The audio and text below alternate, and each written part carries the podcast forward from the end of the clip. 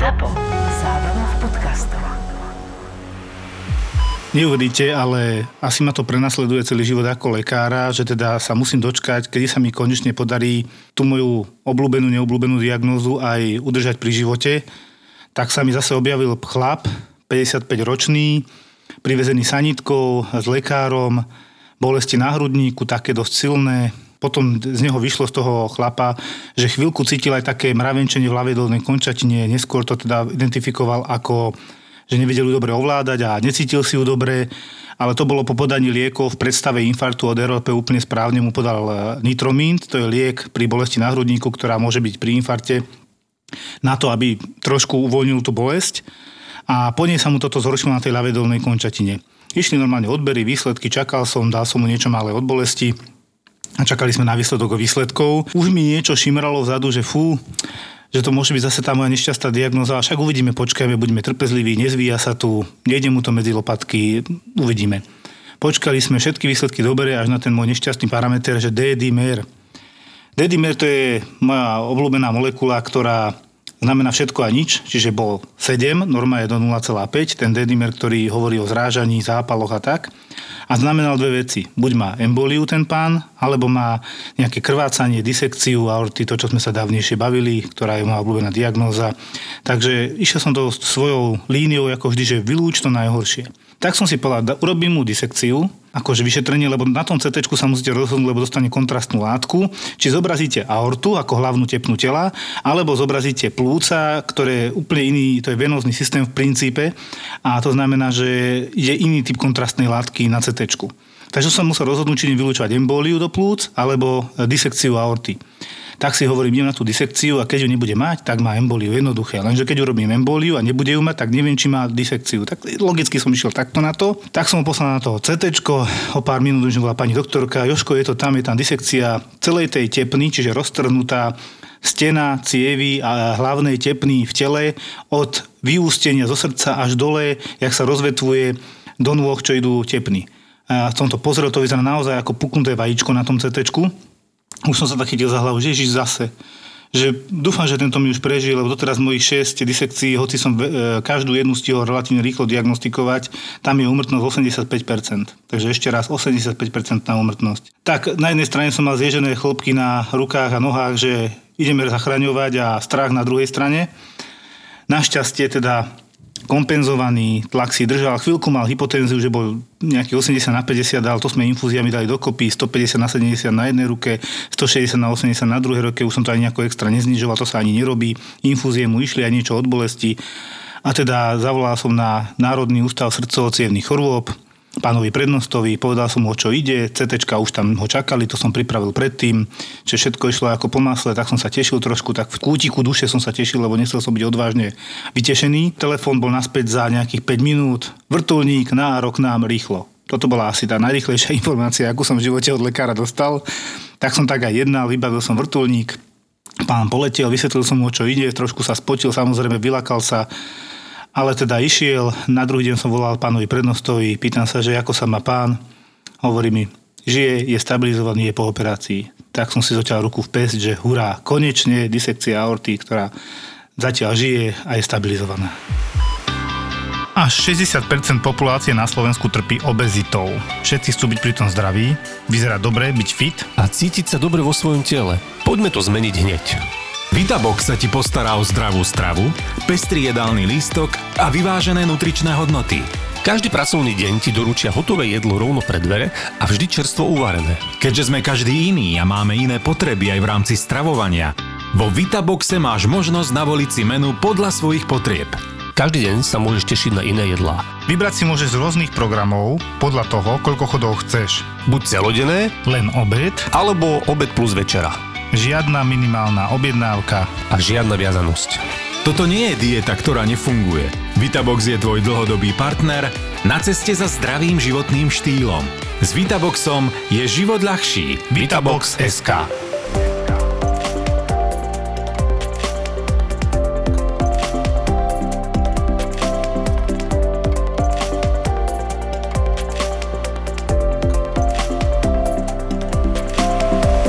SK. Dneska som si konečne priviezol niekoho z vlastného v podstate oddelenia a sme sa dohodli tuto so Števkom Martinkovičom, našim sanitárom, záchranárom, že teda príde do podcastu. Števo Martinovič, to je herec, nie? Ahojte, ďakujem za pozvanie, ale ja som Martinkovič, samozrejme. Aha, dobre, dobre. Chýbajú tam, tuším, jedno, dve písmenka. Ja sa teda teším, lebo konečne budeme mať niečo z našeho vnútra inak ako len odo mňa a môžeme sa porozprávať a rád by som zase načetol tému, lebo sa mi to kopí, že zase chodia s prepačením hlúposti, striedajú naozaj vážne stavy na urgentných príjmoch. A ja naozaj niekedy až nechápem, prečo sú ľudia takí agresívni, potom samozrejme je spätná väzba, aj my sme už nepríjemní, čo teda nechcem obhajovať, ale človek má toho dosť, keď napríklad predvčerom som riešil, že Odoslal mi obvodný lekár ešte aj môj známy, taký, že ahoj, ahoj, posielam jedného pacienta so zlyhaním obličiek a vysoké renálne parametre. Prosím ťa, je to na hospitalizáciu, posielam ho k tebe na urgent. Jasné, jasné, obvodní lekári posielajú priamo na urgent, lebo teda oni nemôžu priamo na oddelenie. Starší pán, potom zišlo z neho, že on mal hnačky od piatka, dosť akože časté, 20-30 denne. Už keď je na oddelení, sme zistili, že má salmonelózu, takže ako dosť taká závažná vec. A teda pri tej salmonele sa tak zdehydratoval, že mu zlyhali obličky. Tento pán čakal vonku, vedel som o ňom, že ja som mal vnútri v tej chvíli disekciu e, aorty, čiže závažný stav. Na to tesne predtým mi doniesli 55 saturáciu, okysličenie pri covide 60-ročnú pani, čiže mal som plné ruky roboty s naozaj hyperakutnými pacientami a ja si určujem, kto ide donútra a kto nie. Išiel som, myslím, že len na záchod rýchlo, lebo už mi, bolo treba a medzi dverami som stretol, niekto nechal pootvorené dvere na vchode na urgente, takého veľkého silného pána, ktorý teda s ruškou pod nosou, kedy zoberete otca, už tu čakáme 40 minút, on je vážne chorý. Keď na mňa zautočí takto človek hneď takým silným hlasom, tak ja, čo na mňa kričíte, dajte si rúšku, ja môžem zavolať aj policiu, vy musíte mať respirátor stále v, nemocnici na, normálne na nose, ste v interiéri a navyše ja o, vaš, o vašom otcovi viem, ale mám tu akutnejšie stavy, ale on je vážne chorý, ja tomu rozumiem, ja o ňom všetko viem, nevolal aj doktor obvodný, ale mám tu naozaj akutnejšie ako je váš otec. Váš otec je chorý možno pár dní, ale túto pacienti pár hodín a môžu aj umrieť, to sú tak tak vážne chorí. No dobre, tak ja chvíľku počkám ešte, ale treba ho zobrať. A tak sme sa akože vymenili si nejaké tie argumentácie a potom ale po nejakej hodine, hodine a pol s úplným kľudom e, s pánom sme sa porozprávali. Potom som ešte zistil, že ten jeho syn, že to je kúsok odo mňa sused, e, pár domov odo mňa jednoducho. A na konci všetkého, tak teda ja mám takú tendenciu nenechať veci len tak, tak som šiel, podal som ruku, povedali sme si, že pardon, pardon. A vysvetlili sme si, že jednoducho, keď je toho veľa, je toho veľa. A ja môžem niekedy v tomto smere zlyhávať, ale nie že zlyhávať, ale tá jednoducho veľa vecí naraz. Ide o život a vždy hovorím, keď nejde o život, nejde o nič. A jednoducho, keď tam mám saturáciu 55 dyspnoe, pani s covidom, nezaočkovanú. Aj som zavolal na covid rovno, že no máme dve možnosti, buď tu budem čakať, kým bude mať výsledky a tak rengen a ostatné a zomrie mi tu, alebo pôjde rovno hore na vysokopretokový kyslík, ktorý na urgente jednoducho nie je a dáme jej šancu, že to prežije. To bola staršia 80-ročná pani. Tak sme sa veľmi rýchlo dohodli, myslím, že tento argumentačný skok bol jasný, tak hneď išla hore a to nejaký čas trvá, kým to spíšeš, vybavíš, jednoducho ten pacient nevie, čo sa deje vnútri.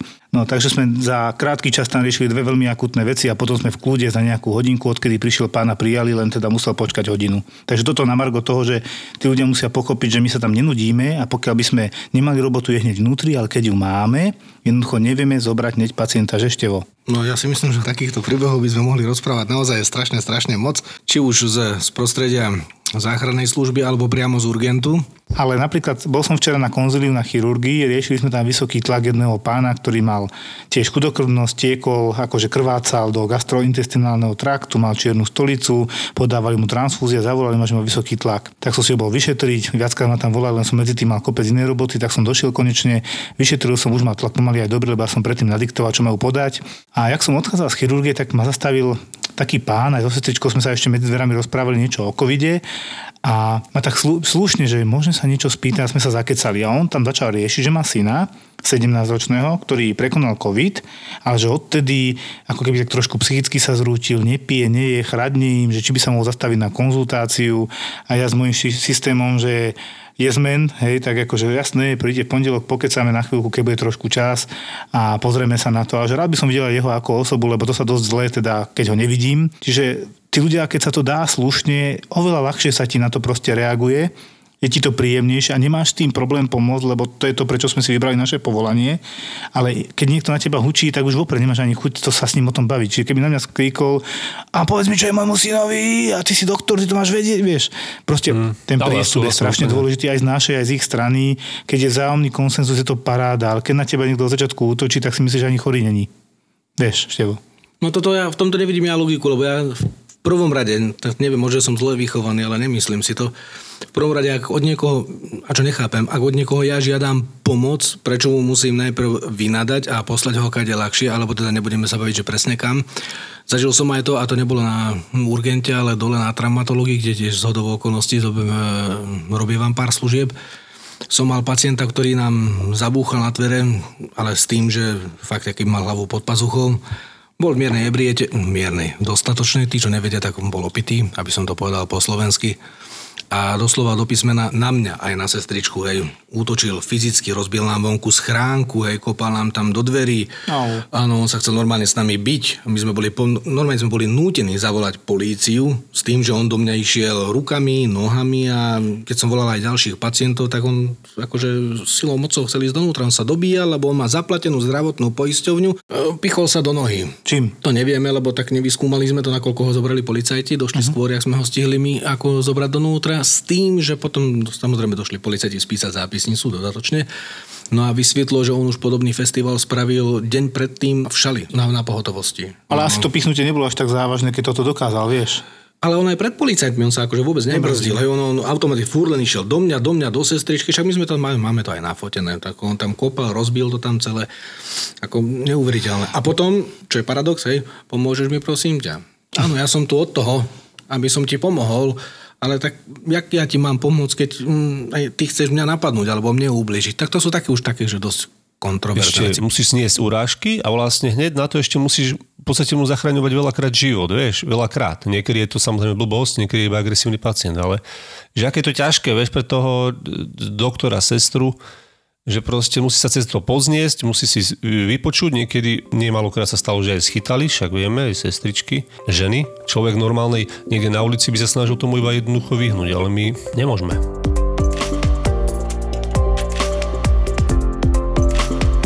Tak už keď sa teda bavíme o urgente, tak eh, Joško, ty si vtedy neslúžil, jak nám doniesli takisto pacienta, ktorý, ja neviem, či som ešte videl kurióznejší prípad, ktorý sa prosím obesil za nohy. akože žiadna demonstratívna samovražda, normálne originál, len tak dobre, tak chýbali mu možno nejaké znalosti anatómie, tak asi po hodine vysenia, keď teda čakal a čumel do podlahy, samozrejme celý obsah čeriev si vyložil na svoj chrbát a temeno hlavy. Asi po hodine možno prišiel na to, že tá nebeská brána sa nejak neotvára a svätý Peter teda nechce tú bránu otvoriť, tak otvoril bránu na telefóne, zavolal si RZPčku s tým, že teda hlásenie došlo obesený. No. Ďakujem, ďakujem. No, ale vtedy som nebol na sanitke, vtedy som bol teda na urgente, doniesli nám ho samozrejme značne poznačeného.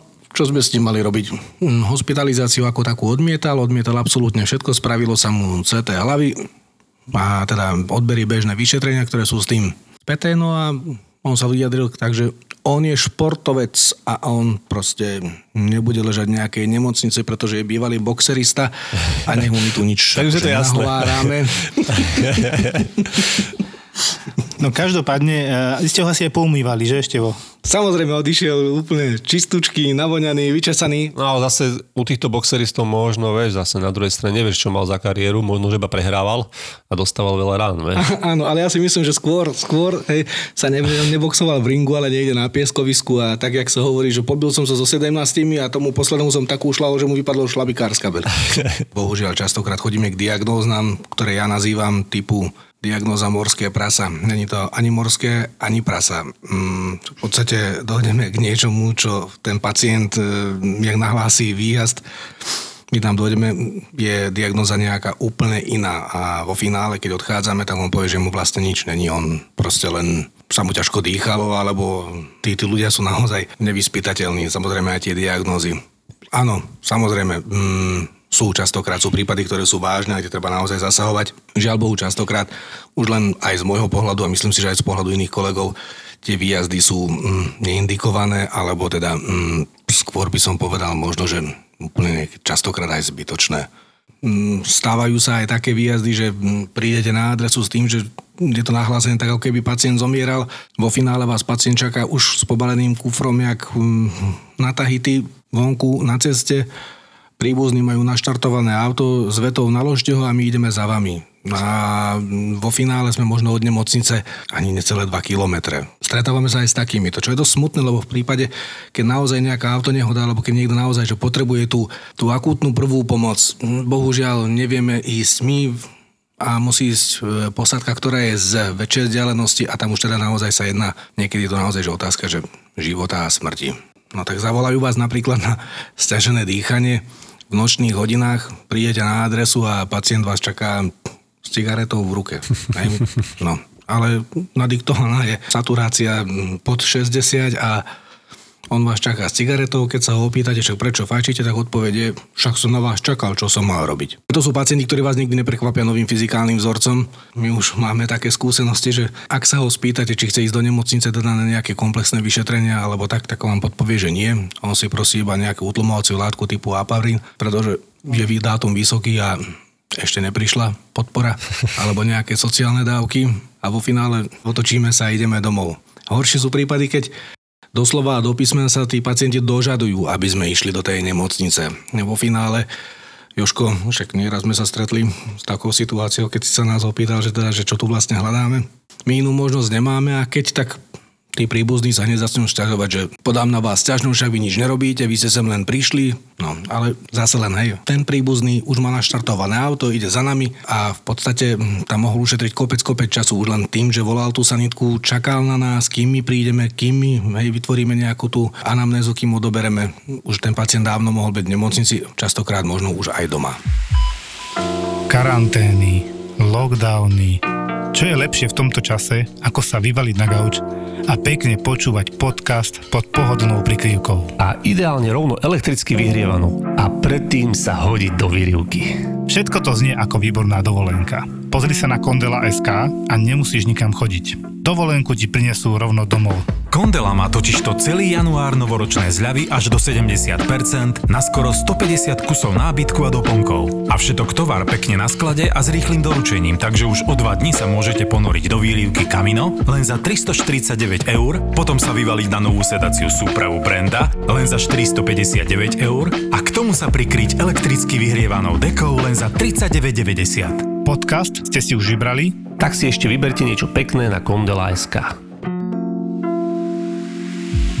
Mali sme to nahlásené ako pád. A to bolo zhruba asi dva, dva mesiace, mesiac a pol dozadu, tak nejak. Ako není to nejaká stará príhoda. Hlásenie nevidíme, nikto z nás, že odkiaľ alebo čo, alebo teda bolo to tak nahlásené. No a šampión vyskočil čiste len v trenkách, nátelníku zo 6. poschodia. Fakt pri ňom museli stať asi všetci anieli a všetci svety.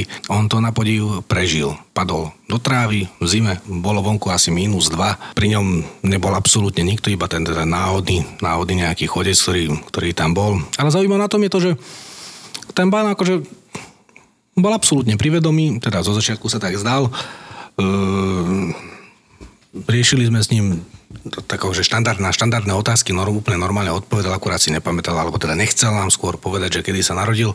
Ale rozrozprával sa už vnútri v sanitke a tam už sa začal, čo majú inak všetci asi, dneska už, žijeme takú dobu, sa rozrečnil, že kde on má mikinu a my sme mu ju určite ukradli a on nás udá a on má toho najlepšieho právnika aj sudcu a on už má všetko zariadené, kúpené a mám nejakú tú fotku, jak tá noha jeho vyzerala. Nič príjemné to není, ale ten pán žije, určite následky ale samozrejme mať bude, ale si myslím, že samozrejme, že tak samotný pád zo 6. poschodia je asi na to, aby som volal Guinnessom, že mám nový rekord. Tam sa normálne ako niekedy takto ukazujú tie talenty, vieš, vidíš, keby sa venoval športu, skoku do vody, ty kokos, tak by bol fakt možno, že dobrý, vieš, keď to tak zoberieme, no s nadsázkou. Ja predpokladám, že ten pán zrejme skončil aj na psychiatrii, lebo je to pokus o samovraždu samozrejme. Jasné. A mňa napadla iná vec, ja keď si predstavím, že vonku je minus 2 a idem skočiť z okna, tak to je, keď máš skočiť do studenej vody, obcháš tam nohu, je zima. Tak ja by som ako v tielku a v trenku, že vidím, von, fú, zima, dneska nič. Vieš, ako... Ale vidíš, že mu chýbala mikina.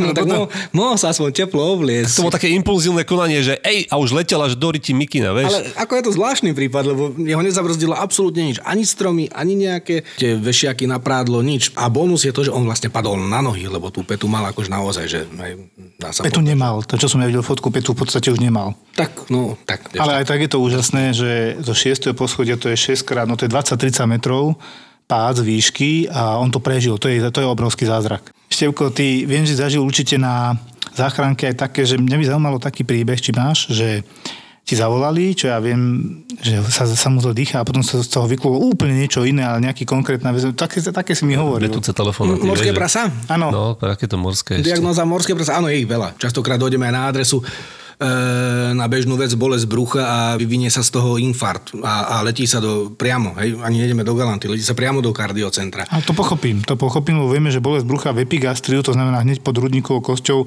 často môže byť infarkt. To chápem ešte, to sa dá pochopiť, ale čo nepochopím, že ti donesú stiažené dýchanie, prídeš za pacientom, aj teraz som to mal, čo vám je, lebo ja sa, ja sa ich nepýtam zase to, čo už sa pýtali tam oni, ale ja sa spýtam, čo vám je, čo cítite, lebo to je oveľa viac. A ten pacient, boli ma hlava. A teraz pozeráš na to, že stiažené dýchanie jeho boli hlava. Tu hovorí, že sa zle dýcha. Nie, nie, nie, nie to, to manželka tak blbo nejako do, tej, do toho telefónu asi a mňa boli hlava. Proste toto nechápem. Toto nechápeme častokrát ani my, lebo už samotne my, keď dojdeme na adresu, riešime niečo úplne iné, ako bolo v praxi nahlásené. Dokonca sme mali aj také, že pani nám sama nastúpila do auta a pri prevoze nám 5 krát zafibrilovala. To znamená ťažká arytmia, ktorá môže Áno. zabiť človeka. Áno. Išla po vlastných až tam v sanitke sa A, a, a, preukázala. a v sanitke sa nám vlastne dostala do stavu akého. Tam a- ste výboje dávali. Presne, úplne normálne. ako Normálne vidíš. Chicago, keď si Áno, pozrieš. presne, to som chcel povedať, vybral si mi to zo ústa jedno, takže ako vo filme. Doslova od písma. Zachránili ste ho. Áno, žije. Paráda. Áno, to sú také dobré momenty.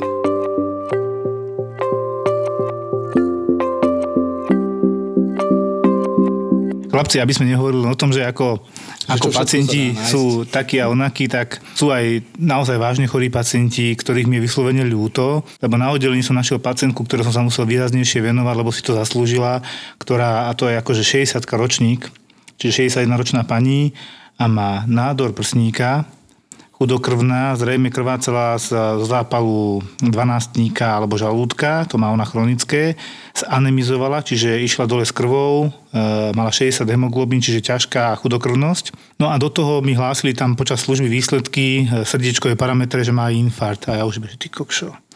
Ono, prečo je to hlavne problém? Niekto povie, no tak má infarkt a anémiu, to viete, hádam polieči. No, no to nie je také jednoduché, vysvetlím. Keď máte anémiu, zrejme niekde krvácate, keď ste chudokrvní.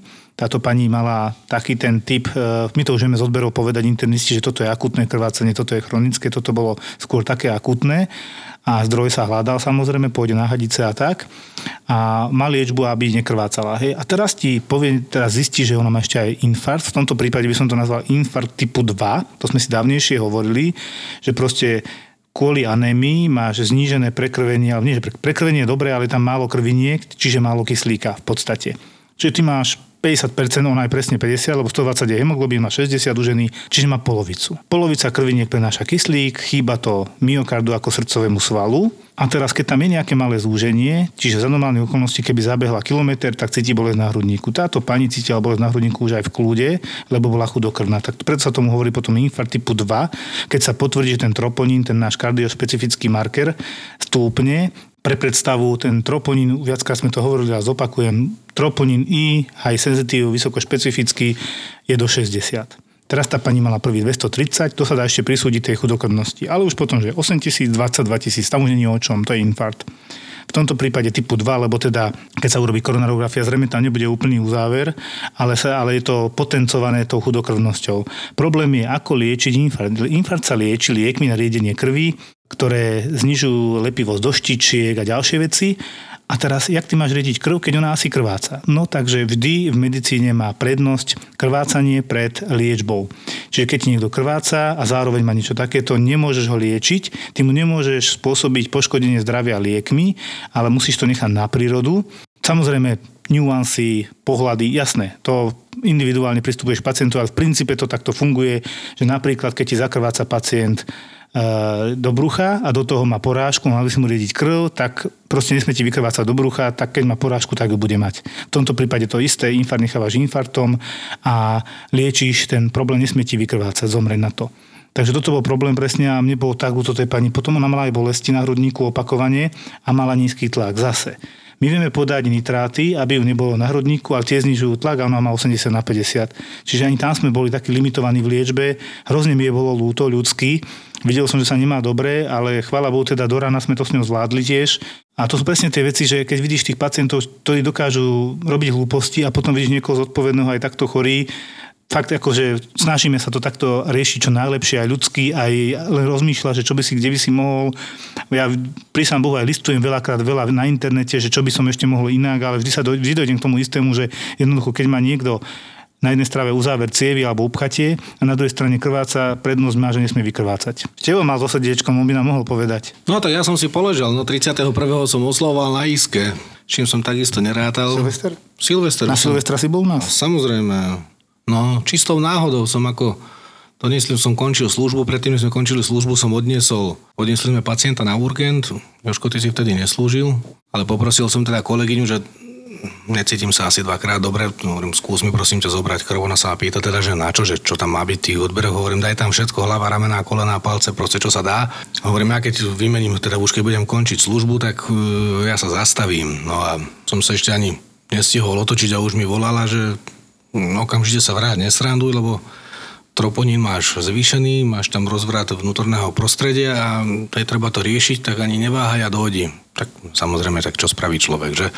Čiže z roboty si sa vracal hneď e, z domu zase naspäť? Cestou vlastne už akože domov, lebo teda ja som nerádal tým, že sa ešte budem vrácať do nemocnice a už vôbec nie s tým, že, sa, že tam zostanem však, však mňa už čakali. Silvester. Silvester ma čakal, už som sa videl hej, niekde. Čiže o 7 večer si na končili ako sanitár. Na zábave, a, a nie, ako na sanitke. Aha, záchranár. No a ešte, čo čort nechcel, tak cestou domov, nech sa páči, ešte aj srnka mi vybehla. Takže ešte auto som si rozbil.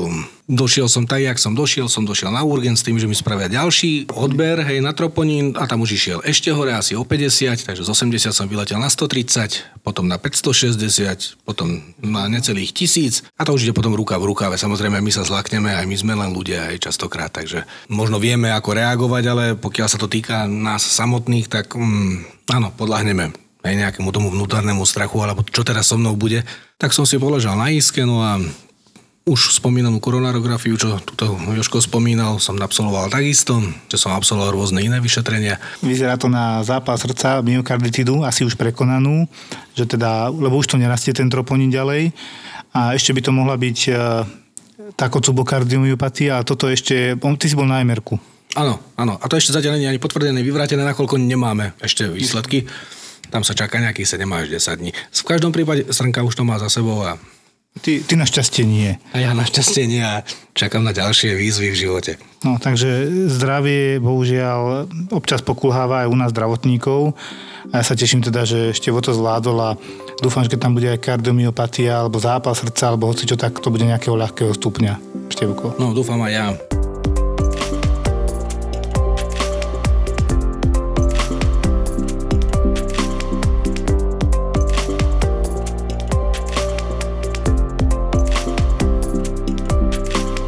Ja by som ohľadom toho, že akí rôzni ľudia existujú, že jednoducho naozaj na tom urgente a na záchranke spoznáte Slovensko a Slovákov a aké rôzne typy ľudí existujú. Keď včera večer, ja som bol teda ako na iske, hej, na oddeleniach, dole slúžila pani doktorka, som sa tam zastavil, ja sa tak zvyknem, aj keď som teda na ISKE, tak na jednotke intenzívnej starostlivosti, tak prídem na ten urgent ako moje domov, domovské pracovisko a pozerám, Zuzka tam niečo rieši a mám tu infarkt a ja, že jej, tak budem mať príjem. Ale už som volala do Nitry, do KC Nitra, zoberú ho 84 ročník, podotýkam, čiže tak starý, jak ja, 37 ročný chlap. No ale teda dobrých 130-140 kg podľa mňa, už keď som ho videl. A bolesti na hrudníku, cca jeden deň a teda v tých odberoch, že 6000 troponín, normálne infarkt, všetko. A ona hovorí, to dohodnuté, pôjde tam, hovorím, super, chválim ťa, čo si podala, toto, toto, toto, dobre, tak fajn, tak čakáme čo na sanitku, hej, ešte to vybavujem so zachránkou, super, fantázia, dobre, takže je to vybavené pekne. Potom, eh, jak som si tam nejakej 3. 4. ráno konečne na chvíľu lahol, lebo teda ja som tam mal nejakej tretej tiež, zachraňoval som na covide pacientku, ktorá sa výrazne zhoršila, 66 narodená, A tam som už podával heparín, zase v podstate medicamentózna lieková resuscitácia, to ja volám, že zachraňuješ čo sa dá, lebo už má všetko, čo môže mať high flow. A my sa k tým UPVčkám nechceme môcť akože upínať, lebo tam je tá šanca na záchranu je pomaly ešte menšia, ako na tom high flowe. No ale keď ti ukáže saturáciu 28%, tak sa zlakne každý tak už som skúšal iné oximetry, či to neukazuje blbiny, tak myslím, že 40 ukázalo najviac. Tak som zaliečil, neviem čo, no vyšplhal som to cez 70, volal som Maro, dohadli sme sa nejaké liečbe a že keď nebude lepšie, tak od tej 7 ju preberú, čo sa teda aj stalo nakoniec, že ju prebrali a už je pani na áre aj so svojím synom, čiže 66 ročník a jej syn tam už dávno leží, takže si viete predstaviť, aký asi mladý s covidom na áre. Mm. A toto som riešil, zalahol som okolo 4. 5. konečne na hodinku a iba počujem zase bucho, drachot a ten hlas toho pacienta mi bol známy. Ona sa vrátila, posádka, ktorá išla už do Nitry s pacientom s infartom na zákrok, sa vrátila, že on si to po ceste rozmyslel. Dovtedy súhlasil, všetko bolo v poriadku, ale prišiel tam a tam povedal, no on si to nedá urobiť, on ide domov, podpisuje reverse. Takže ho doviezla naspäť, to sa nikto nemôže vyložiť na ulici, že vo. No to v žiadnom prípade. No takže ho doniesla naspäť. 300 krát sa ho doktorka spýtala, aby som to všetko počul, ja tam na tie dve kúsok, že či ozaj a úplne vážne a pri plnom vedovi, svedomí, nie, on ide domov, d. Ešte mu napísala lieky. A aký mal dôvod, Joško? Prečo sa akože toho, z toho vycúval? Ja by som to nazval tvrdohlavosť, nevedomosť, ja neviem, nedôvera v naše zdravotníctvo, čo nechápem nechápem, lebo podľa mňa naše zdravotníctvo vôbec nie je také zlé, ako sa hovorí, len je poddimenzované. Toto budem opakovať dokola, lebo takto to je. Skôr by som povedal, že všeobecne týto, tento druh pacientov sa bojí bolesti, smrti, Nemocníc. psov, nemocníc hej, a aj ten COVID je dosť medializovaný, takže častokrát aj s tým sa stretávame na adresách, že teda nechcú ísť do nemocnice z toho dôvodu, že teda aby sa nenakazili. Niekedy áno, je to cez hranicu. Joško, veľakrát teraz, keď mám ráno vyšetrenia krvi, vieš, na ambulancii, pacientov viac zaujíma hladina vitamínu D ako cholesterol a takéto veci klasické. Ja sa im ani nečudujem, však opakovane som aj o tom hovoril, že vitamín D a je toho plný internet je dôležitý pri obrane aj proti koronavírusu. Má to vplyv. A v zimných mesiacoch 90% obyvateľstva má určite nízke hladiny. Ja som mal tiež vyšetrenie u obvodného lekára, musel som tam prísť odber krvi a tak ďalej a tiež som bol prekvapený, že fú, nejakých 60% som mal oproti potrebnej dávke. Teraz som zistil, že to sa dá vyšetriť aj normálne normálne testom z lekárne. Čiže keď budete chcieť vedieť hladinu svojho vitamínu D vo vašom tele, nemusíte ísť za lekárom, ale môžete si to kúpiť v lekárni a máte to vybavené rýchlejšie a pohodlnejšie. Nemusí čakať čakárni u lekára, presne. Volá sa to vitamín D test a vie si ho v jakejkoľvek lekárni kúpiť. Viac informácií nájdete na vitamindtest.sk Začal som si robiť teda takú Nazval som to v úvodzovkách randomizovaná štúdia, moj, moja, hej. Na pacientoch v čakárni tiež troška odbočím teraz na ambulantný sektor, že, že keď sú pacienti, že príde, že to vidí, že to je problém, hej, že od, odkedy otvorí ústa, lebo teraz dávam otázky teda, že OTP režim máme na ambulancii už asi dlho nie, však podľa, nech sa dohodneme s doktorkami, ale teda, že očkovaný, testovaný, prekonaný, nič, nič, nič. Tak e, ako vás máme vyšetriť? Vás nevyšetríme, reku, že... Ale vy, vy mu takú vec. Choďte dole do lekárne, zoberte si test, ak ste teraz nejedol, nepil dlhšie hodinu, dve, hej, tak uh, vám urobím tu test proste, ja to pozriem a dobre, nás nejak dáme dovnútra že nie, to je buzerácia. Takže dobre, zase hľadáme nejaký kompromis. A prečo nie si zaočkovaná? Onkologická pacientka mi hovorí, že mne to neodporúčili a tam je príbuzný. Nie, nie, neodporúčili, to nechajte tak, dobre, ideme kúpiť ten text. A že, dobre, mám 10 minút pauzu, tak sa potom vrátia. Samozrejme už klopu, že musí sa rýchlo otestovať. Donesie, vyťahne test, to nejaký slinný test, že to nedbám ten deň mi prišli traja, každý do toho insulíny test, jeden do hrdla, jeden do nosa, jeden do nosa, akože na sliny. Tak všetko to akože študujem, aby som to všetko dobre zobral. To zase to akože zabrzdí, to tu čaká len dobrú pol hodinu, jeden pacient takýto. A dobre, tak naplujte mi tam, že ja nemám sliny. Ja, že, fú, ty, akože, akože, prečo ste si kúpili sliny test, keď máte sliny? No lebo nie, nože sa mi šparať nebudete. A ja, aha, no dobre. No. A takto si pokračujeme, hej, a pravím 30 minút jeden pacient, nikto nutri, doktorka už čaká, hej. No a takto si robíme ďalší ten ten pacient je, že 4 roky nebol u doktora, chcel liek. Ale že pani, ale že doktorka vás musí vidieť každý rok, máte napísané preventívne vyšetrenia, hej, každý rok. Však, ale dobre, však som tu. No dobre, tak a ste otestovaní, prekonaní, očkovaní, že nie.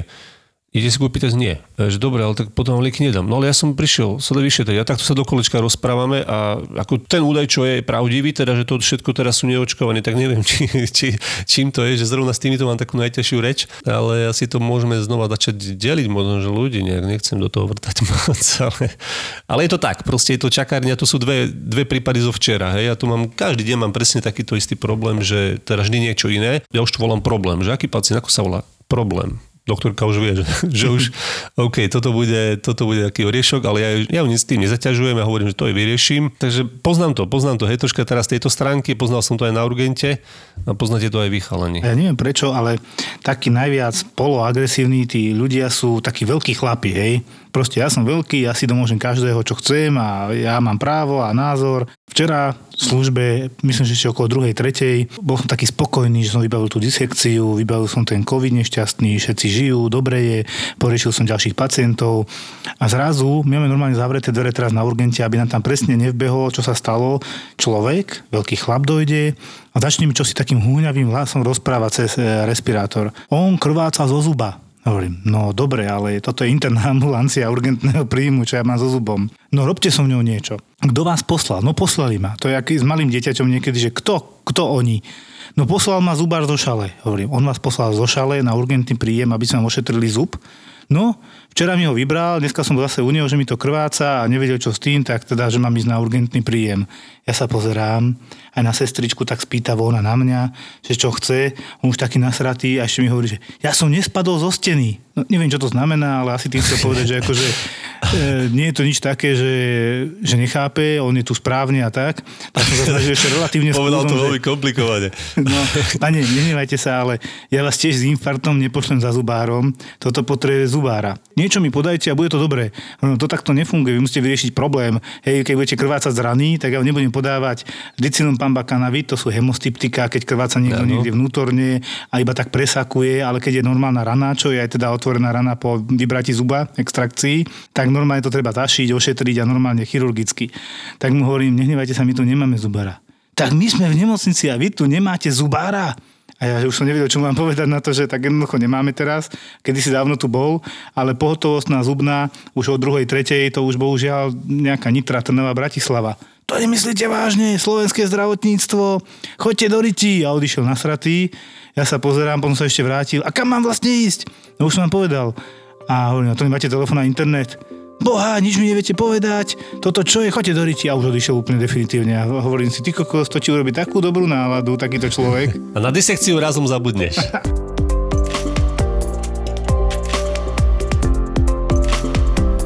som teraz nedávno riešil, neviem, či to bolo v mojej službe už priamo, alebo som iba náhodou otvoril dvere, to bol sa mi teraz a doktorka bola dole, ale keďže ja mám izbu hneď pri tých dverách, tak som otvoril, lebo zvonil a nikto nemohol ísť, lebo tam robili, fakt mali veľa roboty a pán na mňa hneď tak vyskočil. Manželka má alergickú reakciu, rýchlo zoberte dovnútra, ona mi tu odpadne. Pozerám na ňu a to už naozaj vieš, už keď robí 10 rokov urgent, že neodpadne. Ale teda trošku také akože vyrážky, trošku opuchnutá, ale videl som, že hyperventiluje, rýchlo dýcha a skôr je vystresovaná a ten manžel asi je trošku pridávala v panike. Ja chápem, že sú v strese, ale tak kľudne mu hovorím, neodpadne. Chvíľku musíte vydržať, tam je strašne veľa roboty, ja im to hneď poviem, ja mám robotu ešte inde, ale teda dobre, zavolám vás za chvíľočku donútra. Potom išla donútra o nejakých 15-20 minút, bola kompletne vyšetrená, dostala kortikoidy, ukázalo sa, že ona si aj doma podala normálne sama liečbu, či si dala prednizón, ako to, čo mala už napísané, lebo ona je polyalergik, ani nevie chudiatko, z čoho to už mala, zase jej opuchla tvár, hrdlo, vyrážky okolo úst, potom sa trošku zlákla, začala rýchlo dýchať, ale hneď si vypláchla ústa, lebo predpokladala, že ona si dala vanilkové mlieko a kukuričné lupienky a predpokladala, že to je z tých kukuričných lupienok, celkom správne to predpokladala. Myslím, že som tam potom nakoniec vyšetrovala aj ja, lebo tam fakt to bolo veľa a Skončilo to tak, že v podstate, že ona vlastne prišla už zaliečená sama sebou, že sama si dala lieky, tak ako vedela správne, len už ten taká, taký ten strach ostal. Lebo tlak plus dobrý, saturácia 99%, čo bola teda tá známka asi predchádzajúcej hyperventilácie, toho rýchleho dýchania. A úplne v kľude sme to vyriešili, s liekmi, ešte ďalšími navyše išla domov, povedal som, že hneď ku alergologovi treba zistiť tú noxu, že čo je ďalší alergen zase. No chudiatko už bola taká vychudnutá, tá pani, to bola 30-ročná žena, že evidentne už ne, ona mi hovorila, že už nemá čo jesť pomaly, lebo za všetko má pomaly alergiu, toto je iná katastrofa, Je. že niekto má takéto niečo, ale teda vravím, mne sa zdá niekedy, že je tam veľká panika a treba ich ukludniť. Hej. Ten pán potom už bol úplne v pohode, keď bola vyšetrená, len neviem, no proste my vieme už naozaj väčšinou od tých dverí povedať, že toto je zle, toto nie je zle. Keď je niekto brontový a odpadáva pred dverami, hneď ho dávame donútra. Ale keď teda vidím, že je rúžový a normálne dýcha skôr, predýchava rýchlo, tak teraz čomu dáš prednosť? Tomu, čo sa dusí naozaj vnútri, alebo tomu, ktorý má skôr panický záchvat? Jasné. Tak toto je to, čo my musíme rozhodovať jednoducho. A Treba to len tým ľuďom slušne vysvetliť. Niekedy jednoducho nie je čas. Nám sa stáva, že aj, aj záchranka sa tlačí rýchlo donútra a možno majú kompenzovanejšieho pacienta, ako ja práve resuscitujem vnútri. Čiže tie, tie trenice a tie, tie stresy sú tam veľké. Každý povie, že však ste profesionál, s tým sa musíte vysporiadať. To nie je také jednoduché, ak si každý predstavuje. My sa vieme s tým vysporiadať, ale napríklad neviete byť na troch miestach naraz. Proste v tej službe nevyčarujete ďalších internistov a aristov, to proste nejde. Ja by som tiež doplnil, že hej, ste profesionáli a, alebo hej, si doktor a ja ťa platím z mojich daní a tak ďalej. E, ja by som povedal, že m, treba si na druhej strane uvedomiť, áno, ja chápem obidva pohľady. Každý z nás si myslí, že ten jeho problém zrovna je ten najväčší. To bereme, to je prírodzené, je to úplne normálna vec. Ja som teraz ozvolil taký dosť taký termín, že kat kamarát.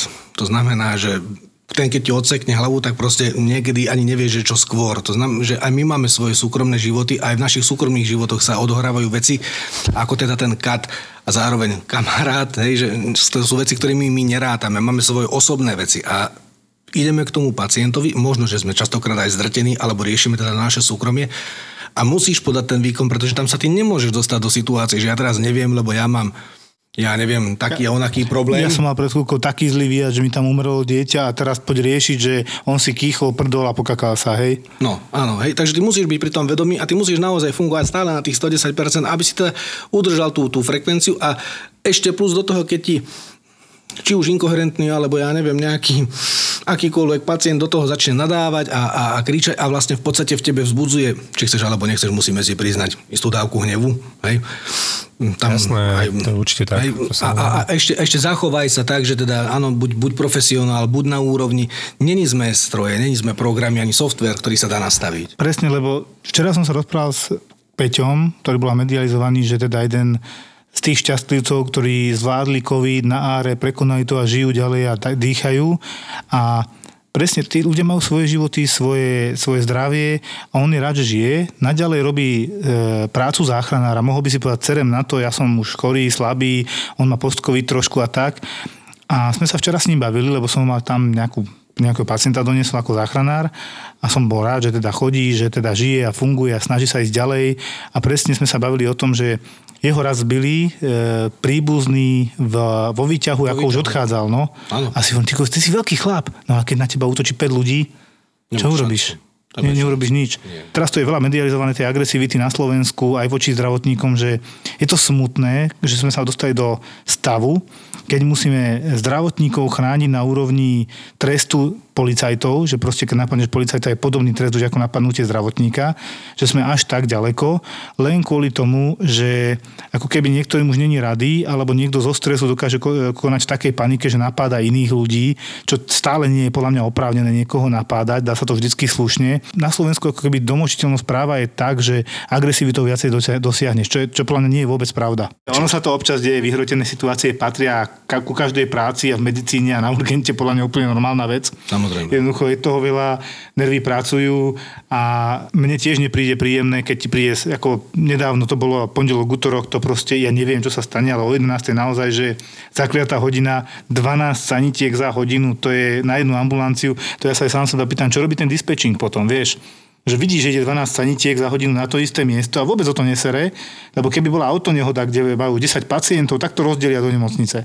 Len vieš, oni častokrát nevedia ani rozlišiť, to si myslím ja, ale to hovorím za seba, to není ako obhajoba, alebo možno, že aj je, oni častokrát cez ten telefón nevidia, čo sa deje na druhej strane. Ale vidia, zna... vidia, čo kam posielajú. Uh, vidia, ale napríklad ti poviem, že mali sme hlásenie m, babku svrbí koža. Hej, detko, áno, naozaj, doslova do písmena. Uh, babku svrbí koža, ale letíš tam, m, alebo ja neviem... M, a po ceste si kladeš otázku, detko čo má, je na tom akútne? No, detko má suché ústa. No ja ti poviem, čo je na tom akútne. Hej, z pohľadu toho, čo preberá ten hovor, toho no. dispečingu On nevie, či ten pacient nerozpráva z cesty, ten, ktorý to nahlasuje. Uh-huh. Hej? Takže on nevie, či ten pacient je psychiatrický alebo není. On, on, on nemôže vedieť, on naozaj len počúva to, čo je mu tam nahlásené. To keď ja teraz by som tam, poviem príklad, zavolal a poviem, že mm, pozerám Belmondovú ženu a čakám, kedy mi zazvoní pred domom, tak oni mi zavolajú tú sanitku, lebo on nevie, že či ja som teda naozaj privedomý alebo nie som. Hej? A tam už potom, v prípade, že sa ten výjazd neuskutoční, tak niekto sa potom podpísať musí, vieš, a to, to bohužiaľ nechce nikto z nás. Problém zase zodpovednosť, aký môj názor je, že ja by som cez telefón vedel zistiť, či je pričetný alebo nie so pár otázkami mierenými, cielenými a keby som si už nebol istý, dobre, príde tá posádka, zistí, že naozaj len svrbí koša, možno zistí, že má žltačku, pozor, to môže byť. Potom to úplne chápem, aj keď tá koža asi nesvrbí prvý deň, ale to už je iný, iná debata. Tak máme výjazdy, že e, pacient 7 dní nejedol a ráno o druhej oni potrebujú zavolať sanitku, že on 7 dní nejedol. A vy ste čo robili 7 dní? No my sme o tom nevedeli. Tak a kde v koncentráku? Kde, kde, kde ho držíte, toho chudáka? Hej, áno, stane sa. Ja by som to možno týmto aj uzavrel, lebo to je presne to, že tieto veci, to človek len kúka, čo všetko za tým môže byť a to je ako keď sme hrali kedysi na škole, že si pošepkáte do ucha a odovzdávate si to. A jeden povie prvú vetu a vyleze z toho úplne niečo iné. Áno, bohužiaľ, toto je niekedy aj na tom dispečingu, potom príde záchranár úplne niečo iné sa dozvie, potom príde na urgent a už je toho úplne niečo iné a tretie. A v tom je toto komplikované dať tú diagnozu správne po všetkých tých peripetiách, nahláseniach, to, čo pacient povie a pa- treba povedať jednu základnú vec.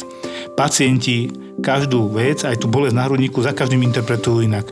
Najskôr sa netle dýcha, potom ich boli na hrudníku a nakoniec zistíte, že je zapchatý a nemá stolicu 3 dní. Tak.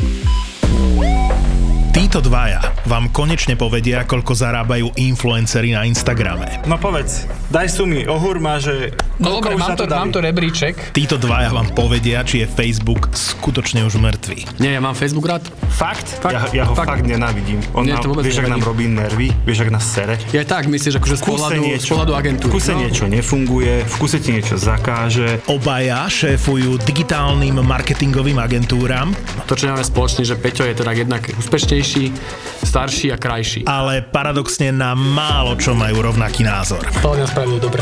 Fakt? aj, myslím za, si, aj, že- normálne, aj za 60 miliónov Myslím si, dobre? že za 5 rokov bude vysmiatý a bude hovoriť, že to bol obchod jeho života. Fakt.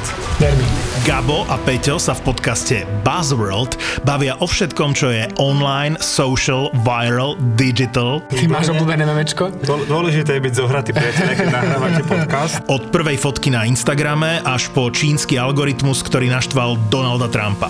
Od toho, čo bolo na začiatku premyslenej stratégie Marka Zuckerberga, Teraz všetkým marketerom zasvietili oči, že jak sa dajú vypnúť komentára na Facebooku. až po okopávanie zemiakov na mesiaci s Metom Damonom. Je to ako keď niekto povie, že predáva pozemky na mesiaci a teraz ten mesiac akože rozparceluje a ty si tam kúpíš 1000 metrov štvorcových a on povie, že no si jediný, kto si tých 1000 metrov štvorcových na tom mesiaci kúpil, ale nevieš tam ani zaletieť, ani tam akože posadiť zemiaky, aby si tomu Metovi Damonovi pomohol. My sme ZAPO, zábava v podcastoch a prinášame ti novinku. Podcast o tom, ako fungovali, fungujú a budú fungovať sociálne siete. Podcast o minulosti, súčasnosti a budúcnosti digitálneho sveta. Počkaj, mohli by sme product placement v tejto Že- show robiť spôsobom, že tá firma nám vždy zaplatí až spätne potom, ako ju spomenieme. Ja budem Uvidíme. písať teraz do Napíš, napíš že máme to nahraté a že nepustíme to von, kým nezaplatíte. Takže ak počujete tento podcast, zaplatili. A preto sme takí vysmiatí. Presne. Presne. Daj si do uší nový podcast v produkcii ZAPO. Buzzworld. Buzzworld. ZAPO.